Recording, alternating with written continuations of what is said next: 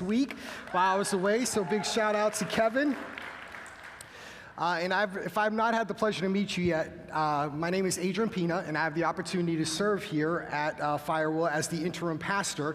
We are so glad that you are here today and have chosen to worship with us. And those of you who are online, we are so grateful that you are here. Before we get back into the sermon series in the book of Ephesians this week, I want to make just a quick announcement. On October the 16th, we are going to host a prayer team meeting inside the prayer room at 10 o'clock. So, at 10 o'clock, if you are interested, what I mean by prayer team is we are going to start incorporating prayer into every single service. So, we're going to have a team of people. If you are, if that's your ministry and you just want to be able to serve, to pray for some folks, to hopefully be able to lead some folks to Christ, to be able to pray through with people as they're going through crisis, whatever the case may be, uh, I believe that prayer is not something that should just be done from the platform, but it's something that should be incorporated into every aspect of our worship together. And so, if you want to participate, there's no sign up meeting or anything like that. Just please meet me in the prayer room October the 16th at 10 o'clock, and we'll talk a little bit more about that. So, really excited about that. All right, who's excited about jumping back into the book of Ephesians? All right, so we are going to continue our track in the book of Ephesians. So, if you want to open up your Bibles, your electronic device, uh, your Kindle, whatever it may be, open up to Ephesians chapter 4. We're going to be starting in verse 7 today. Ephesians chapter 4, starting in verse 7. And before we get into that, let me go ahead and set the groundwork where, where we've been. Okay, so remember the book of Ephesians is divided nicely into two different sections. You basically have section one, which is chapters one through three, which really Paul's unpacking doctrine. He's, un- he's unpacking some theological concepts and teaching. Chapter one starts with him talking about all of these spiritual benefits that we have received in Christ. And so he names like six of them that we talked about, all these spiritual blessings, all of the richness of heaven, this inheritance inheritance we have in the saints of being part of the body of Christ. Chapter 2, he moves into the beginning part of chapter 2 is what like, I like to call the BC days. He reminds the church at Ephesus what their life was like when they were separated from Christ. So he talks about how we were under the dominion of the prince of the power of the air, we were dead in our trespass and in sin, all this stuff that's not very good. But then we get verse 4, which is the clincher and the changing verse, which is the two most grace-filled words in all of scripture, but God. So but God, God intervenes then into the mix and brings salvation to his people and undoes all of this work that sin basically has done in our lives, and then we are saved by grace through faith, Ephesians 2 8 and 9. After he talks about that, the end of chapter 2, then Paul talks about this hostility. The, uh, the church at Ephesus was a combination of both Jews and Gentiles, Gentiles being every other group that wasn't ethnic Jews. And so these groups were at hostility with each other, but yet Christ, through his sacrifice, broke down the dividing wall, brings these two groups together into something we call the church. And now this is one body that is functioning together.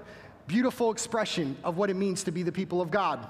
And then, chapter three, we looked at a prayer that Paul prayed over the, the church uh, in Ephesus. The beginning part talks about the mystery, the mystery that the Gentiles have now been brought in, but the end of it talks about this prayer that he prays over the people. And he prays for them that they would know the power of God, that they would know the presence of his love, and all these beautiful things that he prays for the church. So, two weeks ago, makes the transition shift in the book where we start getting into the application section. Paul brings us back to the concept of unity. And in chapter four, at the very beginning, all he's talking about is this oneness that we experience in the body of Christ. We may look different, but we're all under the banner of Jesus that Jesus has brought us together. Let me remind us and frame us back if we look back at verse four. Considering verse 4, remember it says this that there is one body, one spirit, just as you were called to the one hope that belongs to your call, the one Lord, the one faith, the one baptism, the one God and Father of all, who is over all and through all and in all. Beautiful passage of scripture right there. And we saw why two weeks ago that Christian unity is worth fighting for. That was our one true statement to walk away with is that Christian unity is worth fighting for. It's worth fighting for because we are this beautiful body that God has brought together under the banner of Jesus, and there is one God, one faith, one baptism that we preserve, that we, that we fight to protect because it's a beautiful thing. So today, it's kind of an outworking of a couple weeks ago because now Paul's going to talk about now that this unified body, this church, is together, well, then what are they to do? And how do they do it? How are they equipped to do the work that God wants them to do? So I call this message the work of ministry. So we're going to talk a little bit about ministry today. And uh, for those of you who are theological nerds like I am, we are going to nerd out on a few verses that are very, very important. And we're going to talk about some very specific theology that we're going to camp out, especially in verses 11 and 12 for a little bit. But please trek with me, okay?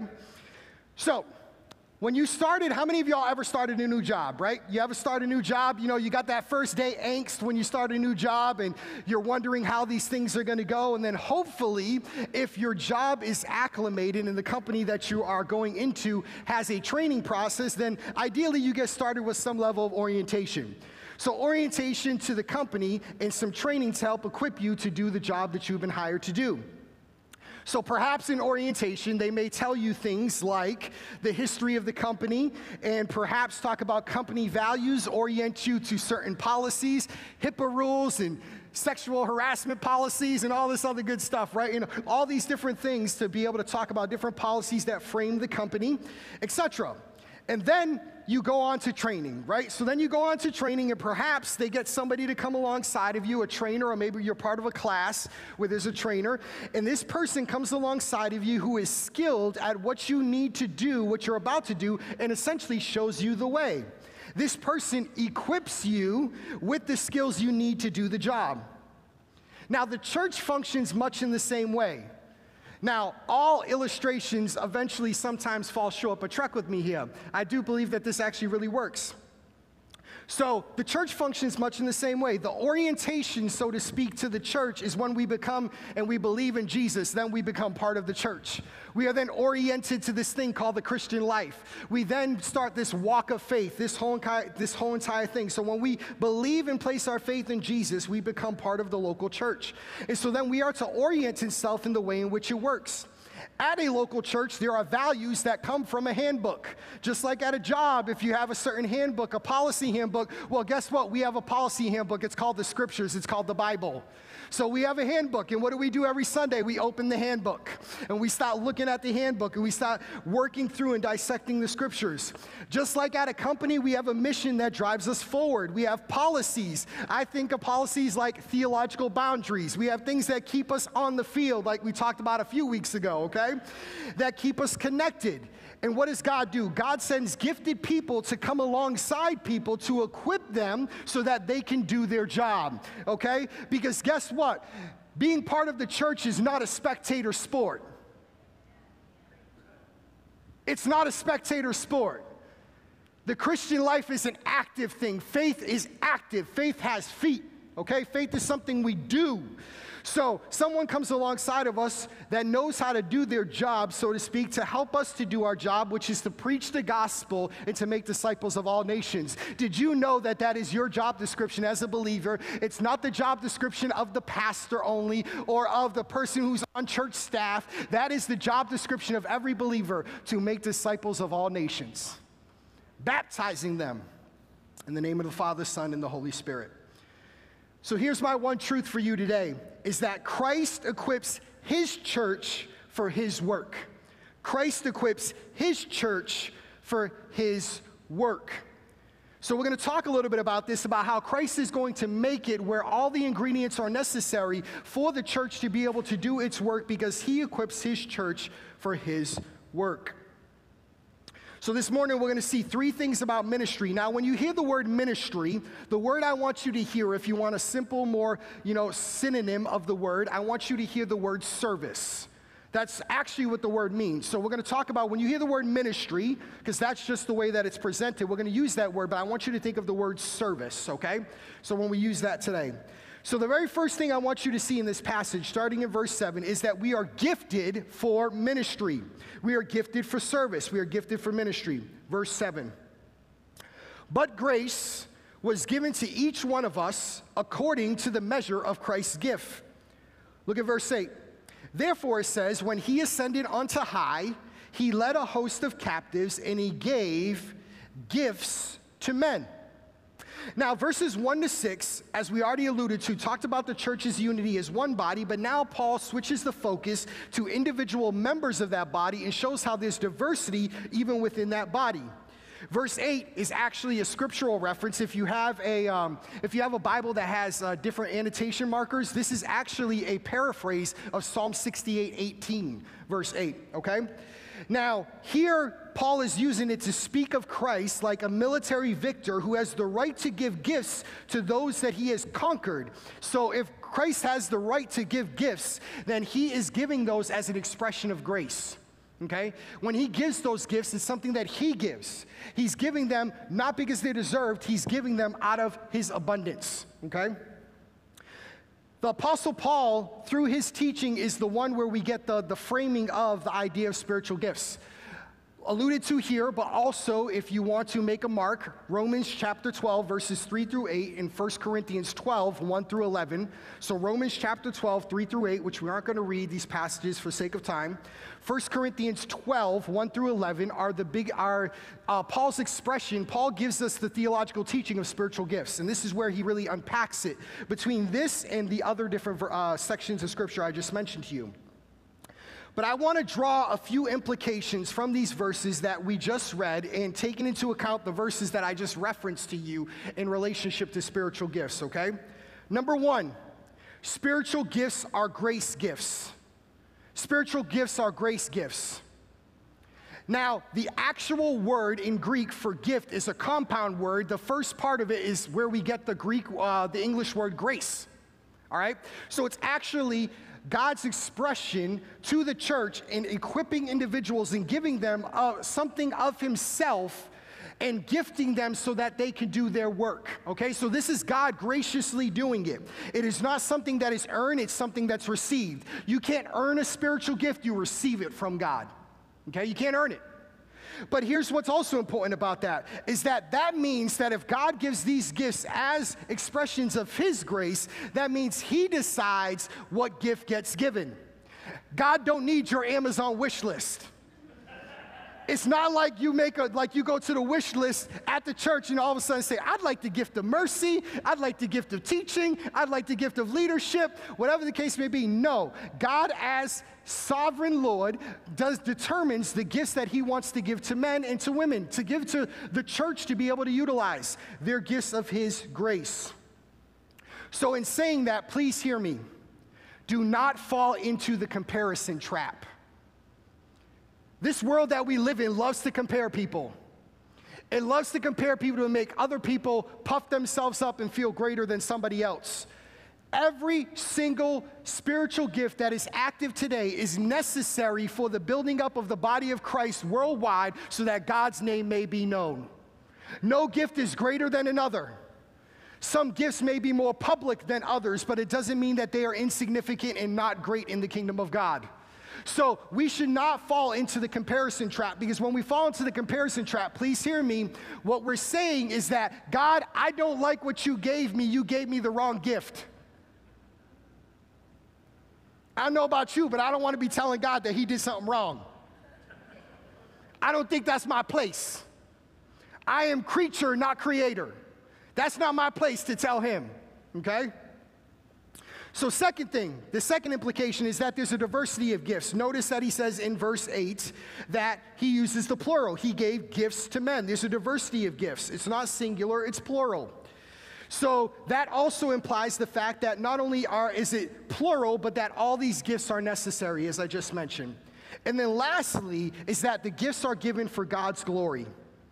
God gives us these gifts to use for his glory, to make his name known.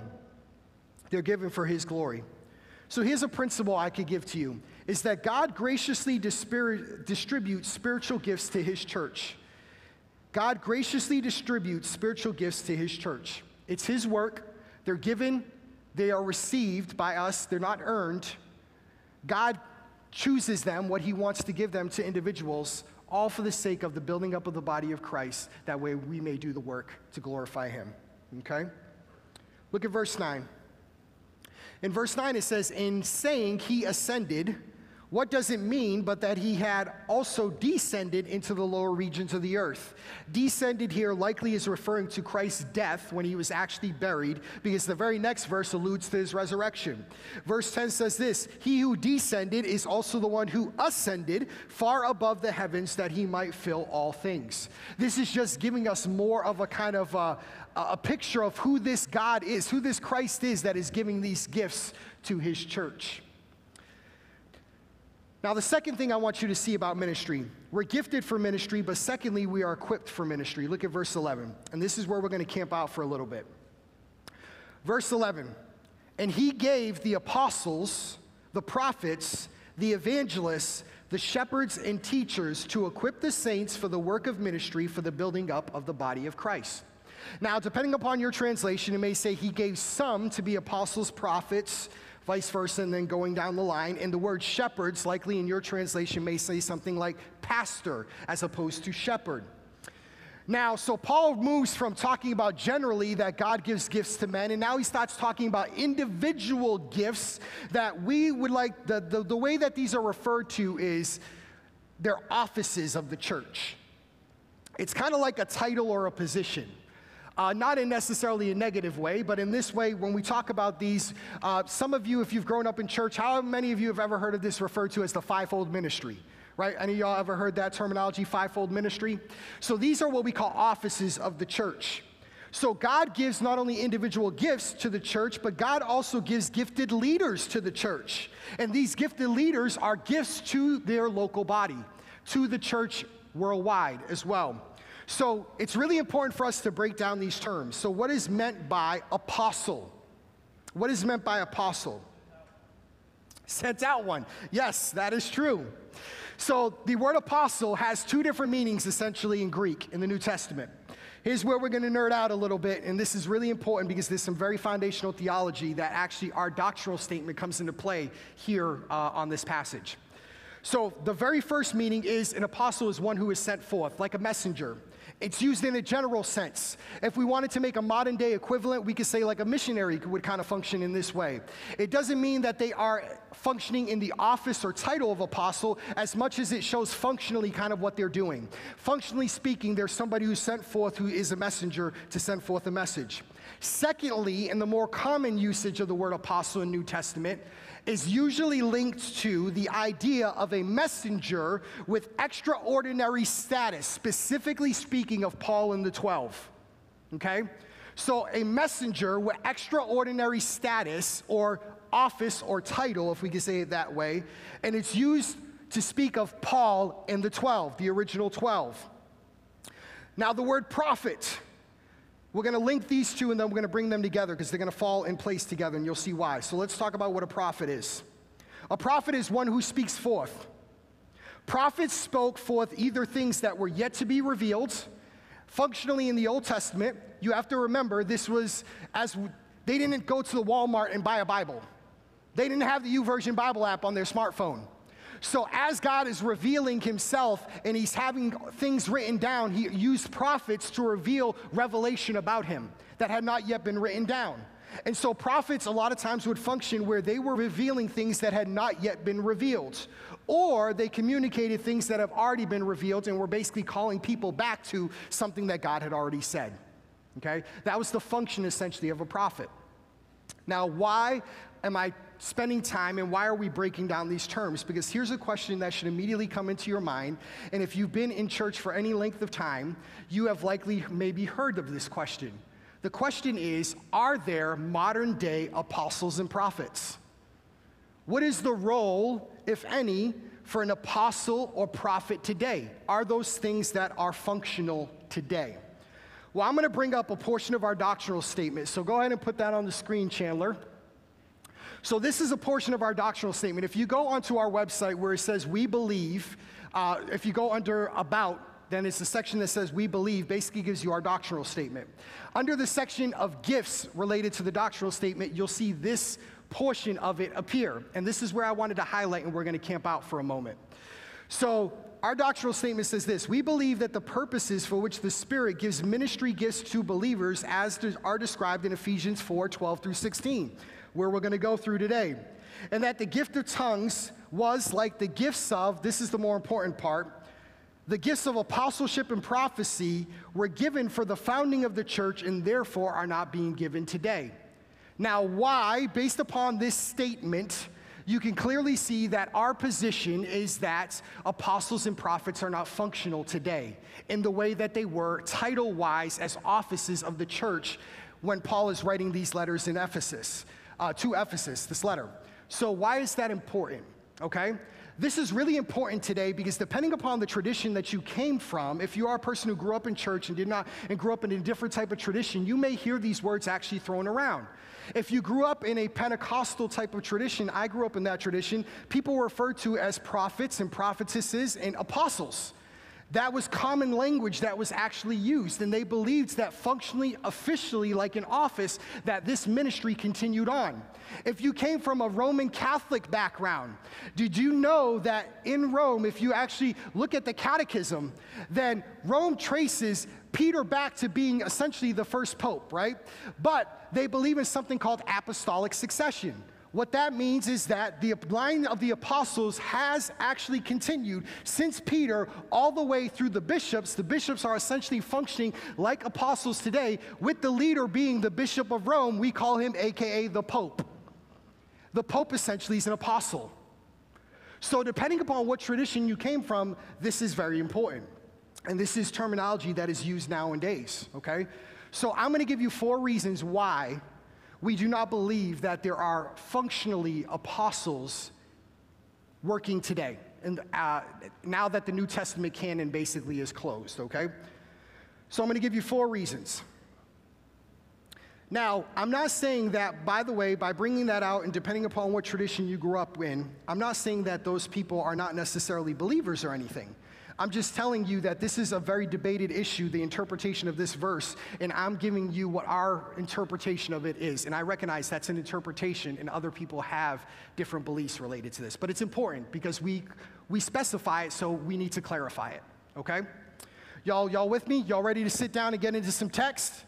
All right, so the very first reason we do not believe that apostles are functional today is because number one, their role was foundational, but the foundation has now been laid. Number one is that their role was foundational, but the foundation has now been laid. Ephesians 2, verses 18 to 20. We talked about this a few weeks ago. For through him, who we talking about? Christ. Through him we have both access in one spirit to the Father. So then you are no longer strangers and aliens, but you are fellow citizens with the saints and members of the household of God. Look at verse 20. He says that this household of God, this Jew and Gentile together, is built upon, built on the foundation of the apostles and prophets. Christ Jesus himself being the cornerstone, in whom the whole structure being joined together grows into a holy temple in the Lord. When you lay the foundation of a home, everything is built upon that, that foundation, right? So you lay that foundation, that foundation, and this is where the analogy would break apart because sometimes you need foundational repair, right? But in this case, when the foundation of the church is laid, the foundation doesn't need to be repaired. The foundation is now being built upon by Christ. And so Christ is that foundation, and he utilized the prophets and the apostles and prophets. But they were they were key to what that foundation was being built. But now that Christ has come in the flesh, and now that we have the incarnation has come, now that it's being built upon that foundation that was laid and it doesn't need to be relayed. Okay?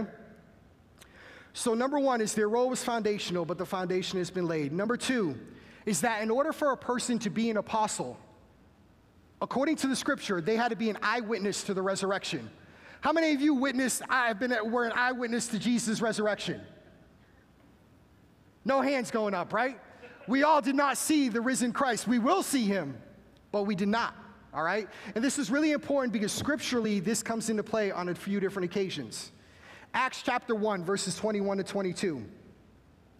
So when one of the men who had accompanied us during all the time that the Lord Jesus went in and out among us, beginning from the baptism of John until the day when he was taken up from us, one of these men must become with us a witness to his resurrection.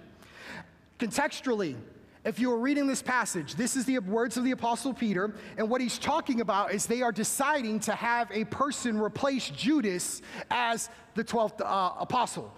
They're deciding between uh, Matthias and uh, I can't remember the other guy's name offhand now, but they're deciding between two people to replace them. But both of those individuals were eyewitnesses to the resurrection.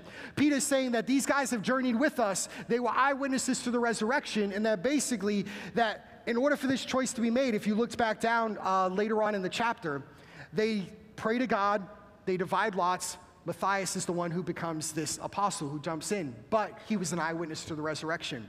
Look at 1 Corinthians 9, verse 1. Here is Paul when he's defending his apostleship. He says this to the Corinthians Am I not free? Am I not an apostle? Have I not seen Jesus our Lord?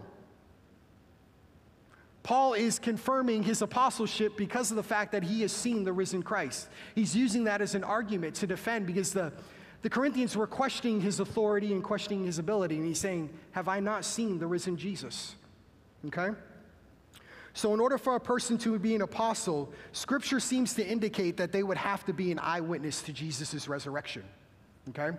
Third, they were chosen literally by Christ. Pick any gospel, but Mark chapter 3, verses 16 to 19 is what I, uh, what I put up on the screen. They were appointed by Jesus, they were chosen. So he appointed the 12 Simon, to whom he gave the name Peter, James the son of Zebedee, and John the brother of James, to whom he gave the name Boanerges, that is, sons of thunder, Andrew and Philip and Bartholomew and Matthew and Thomas and James, the son of Alphaeus and Thaddeus, and Simon the Zealot, and Judas Iscariot, who betrayed him. They were appointed by Jesus. And then lastly, signs, wonders, and miracles accompanied the ministry of the apostles. Signs, wonders, and miracles. 2 Corinthians chapter 12, verse 12. This is the Apostle Paul, and he says this I purposely uh, gave you the translation in the NIV. I like the way that it translates the Greek a little better here. It says that I persevered in demonstrating among you the marks of a true apostle, including signs, wonders, and miracles. These four reasons are reasons why not just us, but a, lar- a large swath of uh, Christian faith that consider themselves to be evangelical Christian faith believe that the functional office of an apostle was a foundational ministry to the church, but does not function today. Their role was foundational, but the foundation has been laid. They had to be eyewitnesses to the resurrection. They were chosen by Jesus, and signs, wonders, and miracles accompanied the ministry of the apostles. Okay? Y'all with me? All right. Let's talk a little bit about prophets real quick. I just want to give you one verse in relationship to prophets. Hebrews chapter 1, verse 1 and 2. Literally, Hebrews 1, 1 and 2. Listen to what it says here. Long ago, at many times and in many ways, God spoke to our fathers by the prophets. But in these last days, he has spoken to us by who? His Son, whom he appointed the heir of all things. Through him also he created the world. So, according to this passage, there was a time when the prophets were needed, but now God has revealed everything about himself through his son Jesus. Remember when Jesus told Philip, he says that when Philip was asking him, he says, If you have seen me, you have seen the Father. Jesus is God incarnate in the flesh, the actual image of God. All right, so here we see in Hebrews that he's being saying that now God has spoken through his son. You and I have the benefit that the New Testament, some of the New Testament believers didn't have. Number one, it's like you may look at this and you may say, well, Pastor Pina, why is, you know, I understand, maybe I understand theologically that we don't have apostles, but does that put us at some type of deficit? No, it does not. We have something that the apostles did not. Number one is we have now the communication about the incarnation of the Son. So the Son comes, and they were part of that when he was then, but now he's risen. And so now we have the Holy Spirit within us. You have God indwelling you. They didn't have that until he ascended from heaven, until he ascended into heaven. That's what Acts chapter 2 is all about. They received the Spirit once he ascended. So now we have that as well. You have the Spirit of God that literally lives and resides within you. You have the third person of the Trinity somehow residing within you. And also, we have a completed scripture. There's lots of things we could say about the canon of Scripture, of how the 66 books got selected and how they were being incorporated into the church, but you have now God's clearest form of revelation. Here's the warning I want to give to you, and please hear my heart by saying this. So many people want to hear from God. I do believe God speaks. He speaks in many unique ways. He's communicating through creation, he communicates through individuals, all kind of different ways. But oftentimes when people are saying, "Man, I just want to hear from God. I want something fresh from God." What they're really saying is that I want to hear something else, something that's unique when God's done a whole lot of talking in 66 books. The scripture is sufficient in and of itself to give us everything we need according to its own self revelation for life and godliness. It's sufficient. We don't need new revelation to come from prophets that supposedly are speaking forth on behalf of God. We don't need that. We have the foundation has already been laid. There's much more that could be said. I'd love to talk with you offline about it, but there's much more that could be said, but we're going to move on. Evangelist. The office of an evangelist throughout Scripture, when it is mentioned, it's mentioned a couple other occasions, is not mentioned as foundational in the context of like the apostles and the prophets. So most people, myself included, believe that this gift still is functional, that this office is still functional. What is the role of an evangelist? Evangelist is a person who is passionate about preaching the gospel and equipping others to do the same. They just can't help themselves but share the gospel. They, they, they'd convert a tree if it would listen to them. All right? These type of people, when you're around them, you know they're just infectious about the gospel. They just can't contain it. They want to share the gospel, okay? So that's really the functional working of an evangelist. Now, the word shepherd and teacher is split in the translation I just read to you in the ESV, right? In the ESV, it reads uh, for verse 11. Now I got to go back. It says that he gave the prophets, the evangelists, the shepherds, and teachers. There's lots of debates about how the structure of this works in the Greek. And I believe personally, and most, and this is the common view, the more common view is that this is actually a term that's supposed to be together. That it doesn't represent two terms as pastor and teacher, but it should be pastor hyphen teacher. That basically it's two ideas together, all right? So pastor teacher in the same kind of breath. Minimally, even if it was two different offices, they are very closely and intimately connected. We'd say it this way a person who is a pastor or a shepherd is a teacher, but a teacher wouldn't necessarily have to be a pastor, okay? But what is the role of the shepherd, the teacher? The role is to be the person within the context of a local congregation, like here in Ephesus. Remember, he's talking to a local church. He's talking to believers in a church. In that church, it's the role of a shepherd to teach God's word, to lead the ministry of what's going on in the local church, to be the caretaker, essentially, to be the gatekeeper of what goes on within that local ministry. Here at Firewheel Bible Fellowship, we have a few people who function in the pastoral role, and they are a gift and treasure to the church. And I'm not saying that in relationship to me okay? I'm saying that genuinely. We have people who are here who function in that role, such as my buddy Chris Nelson. I love you, man. You are, you are a gift of God to us here in your ministry. Pastor Barb and all that she does with all the children, she is an absolute gift and treasure. You need to make sure to tell these folks that they are a gift and treasure and a blessing to serve this local congregation.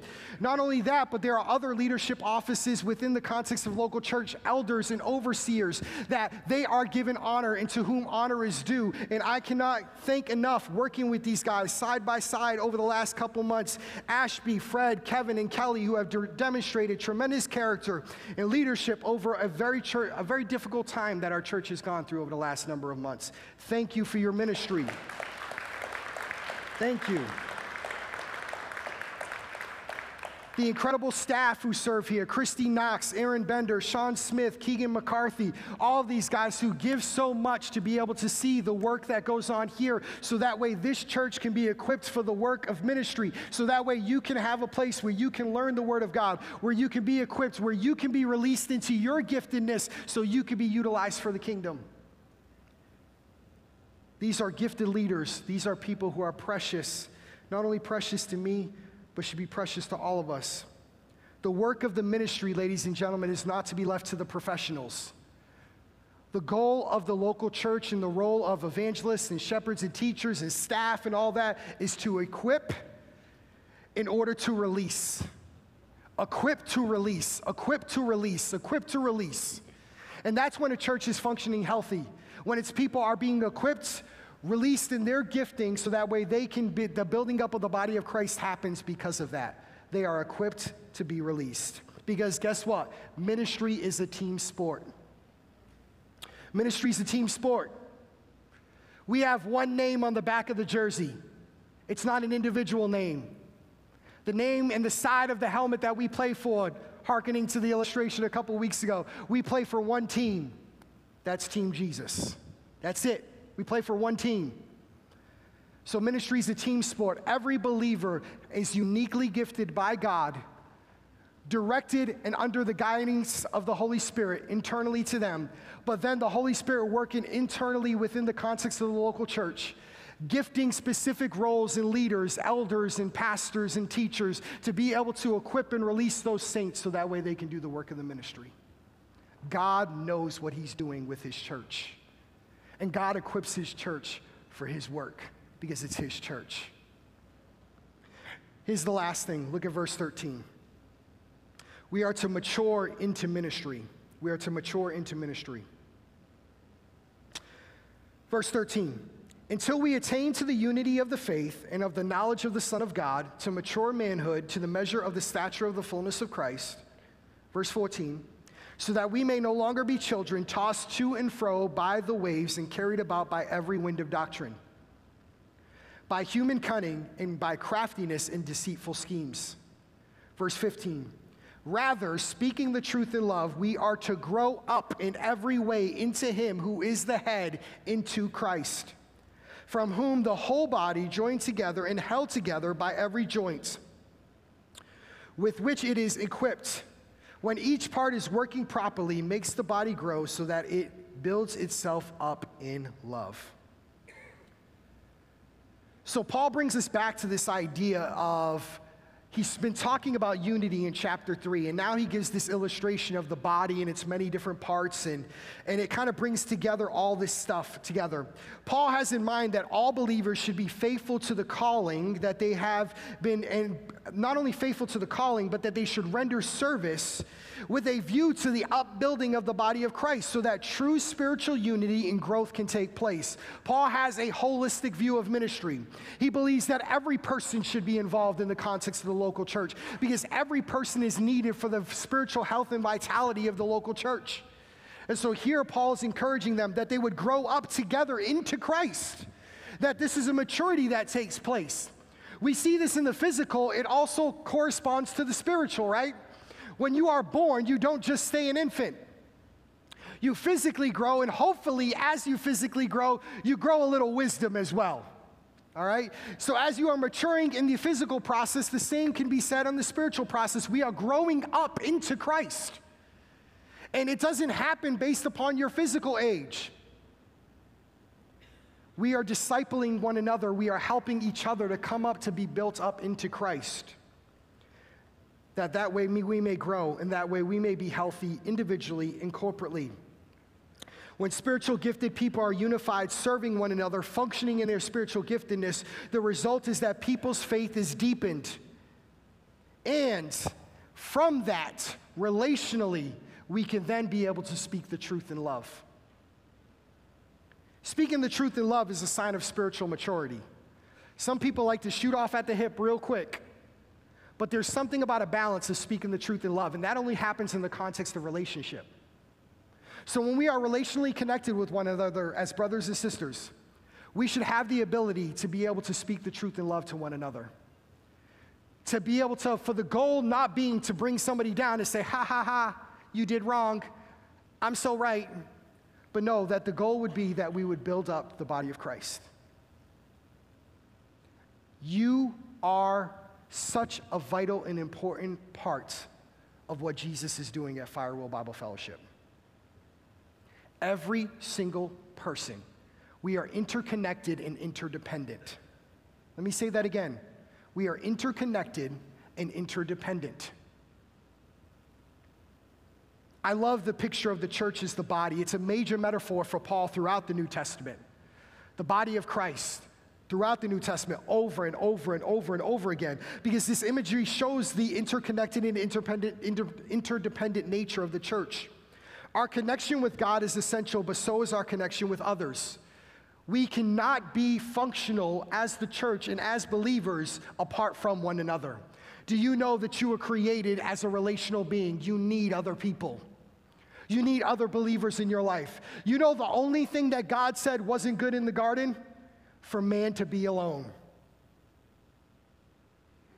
That's the only thing he said wasn't good from the original creation. It's not good that man should be alone. And he's not even, yes, he created woman, but I think it goes to a deeper level. He's not just talking about, okay, it's not good for man to be alone, that man doesn't have a woman. No, relationally, man did not have somebody who was like him of the same nature, the same composition as him to be able to communicate to. Because as a human, I can only communicate so much with a fluffy dog as much as I may love them.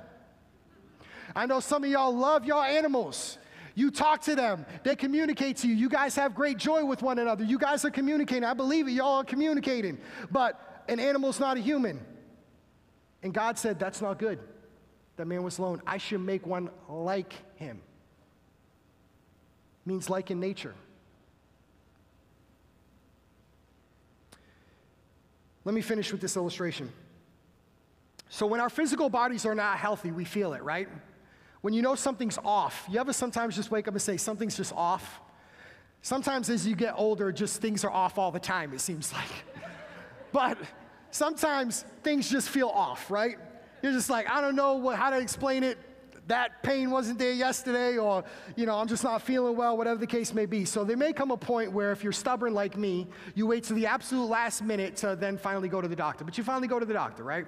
So you go to the doctor and you explain to the doctor, the doctor starts asking you questions about your symptoms. So what are your symptoms? You know, I got this, I got this, I got this going on. Something is off and I need to get it inspected. So the doctor then runs some tests and they found out something is very wrong with you. Okay? Now, the question is if the doctor says, hey, we ran these litany of tests and we found out that there's a problem, and just said, would you like to know the answer? How many of you would actually like to know the answer, right? So if there was something off, would you like your doctor just to sit there and smile and say, I don't want to tell you the answer because I don't want to offend you, or I don't want to tell you the answer because I don't I want you to come back and you might not like it if I tell you something really bad, or you know, I'm just having a good day and this is this news is really going to bring me down, so I just don't want to tell you the answer. Right? I say that tongue in cheek, but here's the reality.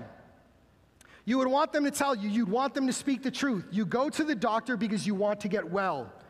So they recommend a course of treatment. They say, okay, you do this, you take these pills, you do that. You still have a decision to make. Are you going to follow the course of treatment to where you've been led by the person who's been equipped to tell you what you need to do so that way you can start feeling well? The question is, are you going to follow through? So you go home, you decide you don't want to follow through. I ain't taking those pills. I ain't doing this. I ain't going to this appointment. I ain't doing this. I ain't doing that. And then all of a sudden you start to not feel well again. The same could be said of the church. If the church genuinely is a body and we are interconnected in that way, we are members of one body. Here we are one local body called Firewheel Bible Fellowship. We're one local body. Now, believers, we're working together, and the spiritual health of all these believers are interconnected to all of us. When one part of the body's not healthy, then the body's not healthy. Believers can speak the truth in love when we are connected with one another. Believers can use their spiritual gifts for the benefits of one another when they're connected to one another. When there is this, this, this understanding that we are so interconnected and interdependent to one another that this is the way that God created it. If we genuinely see ourselves as a body functioning that way, to, to know that I'm here for you, you're here for me, your spiritual well being is also my spiritual well being. That's what it means to bear one another's burdens, to do these kind of things. All of these things happen in context of relationship and community. They can't happen without it. I believe genuinely with my whole heart that healthy things grow. I believe God wants to grow His church. I believe every single day that God is bringing more people into the kingdom. I believe that God wants to continue to do that, and He's continuing in the work of uh, sending workers into his harvest field. I believe that when a church is functioning healthily, in, a, in a healthy way, when there is spiritual health and oversight that is healthy that's going on in a local church, God wants to grow that church. Now, please don't miss, don't listen to what I say. When I say grow, you immediately think butts and seats. Okay? Because you can have a whole auditorium full of people and have a spiritually unhealthy church. I'd much rather see a healthy church. A healthy church, I believe, is when people are spiritually healthy because they are interconnected in community with one another. They are speaking the truth in love. They are walking and doing life with individuals, with one another. They are learning, they are working and functioning in their giftedness, and the body of Christ is being built up. And a healthy church is a church that God will grow. And I believe that that growth can show itself in many different ways. I do believe that He grows and He adds people to His church. This was Acts chapter 2. As they were doing the work of ministry, God was adding to their number day by day. I do believe as you are faithful, and God will bring more people. But I also believe that God is building health in His people.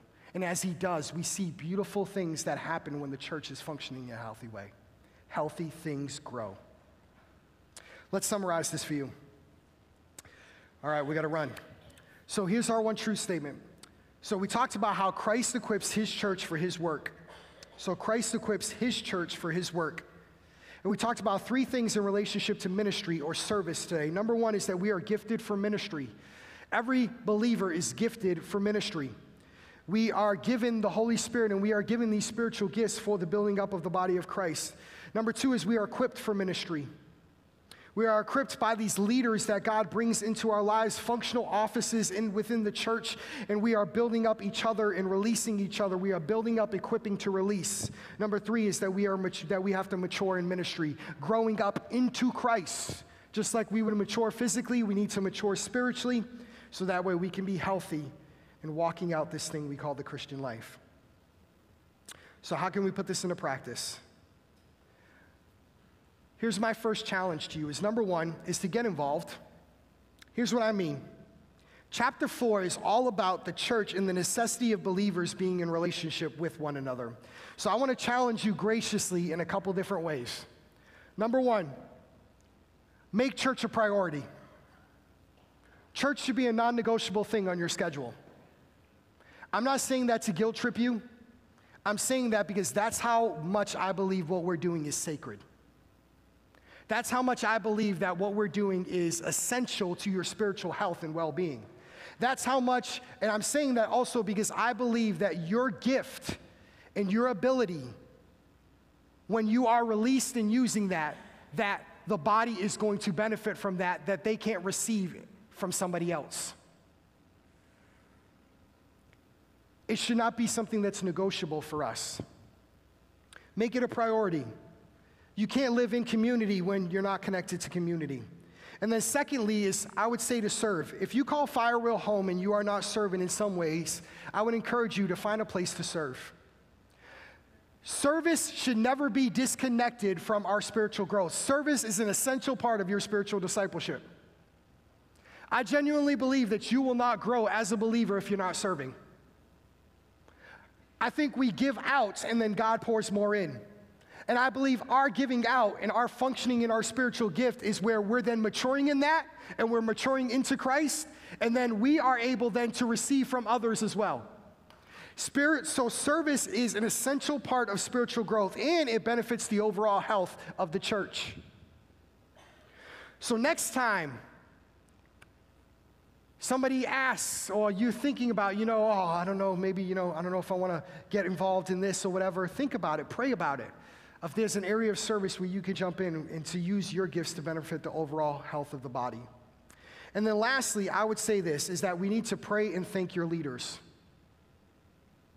I think one of the things that I gleaned from this passage is not only did Paul say that these were that these gifted that these offices evangelist, shepherd and teacher that are still functional today at least and even elders in 1 Timothy 3 and other different places that they are roles in, in, in functional positions where we need to give honor. We have a great staff and great leaders here at Firewheel. I would encourage you to make it a point to thank them. Make it a point to pray for them. Make it a point to send a word of encouragement. Make it a point to send a text message. I can tell you there are, there are so many times in my life that I've been involved, now being involved in ministry, where a text or a card or something came right at the right time. Be a voice of encouragement to your leaders. Pray for them because they need your prayers. So, you know what we're going to do? We're going to take an opportunity to do that right now. So, I want, and nobody knew I was going to do this. Ha, that's one of the things you get to do when you're on the stage.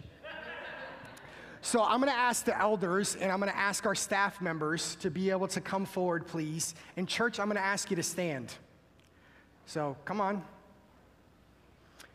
I'm not just going to tell you that to pray for people and then us not actually practice it. I'm not going to ask you to be part of a prayer team and then not actually make it a priority if we're saying we're going to make prayer a priority, okay?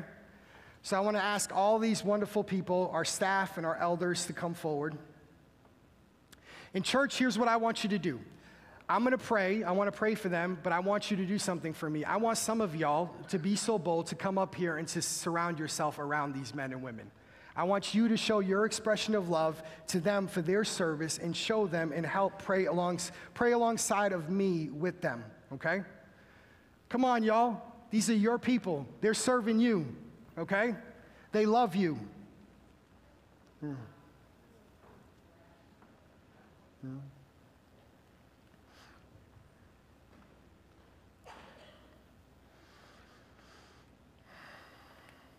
Thank you all. I don't care, let's pack this place. Everybody can come up. Keep coming.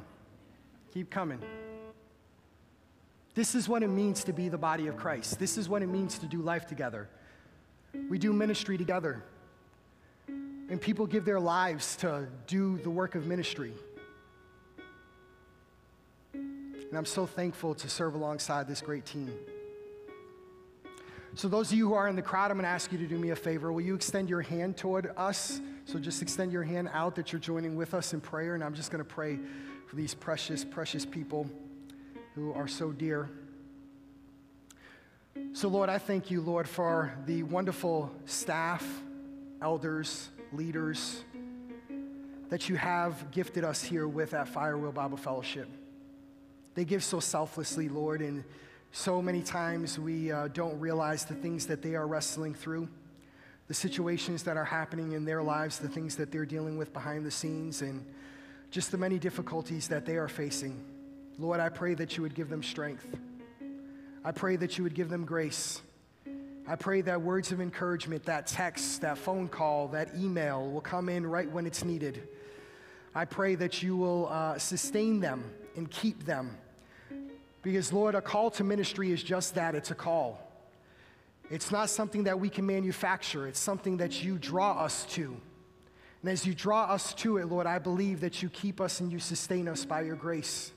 And that you, can, that you are the one who is working. I pray that you would work in them to work through them.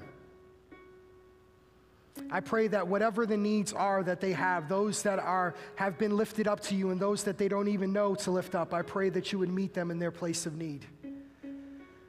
I pray when tears are cried, I pray when uh, times are tough, I pray that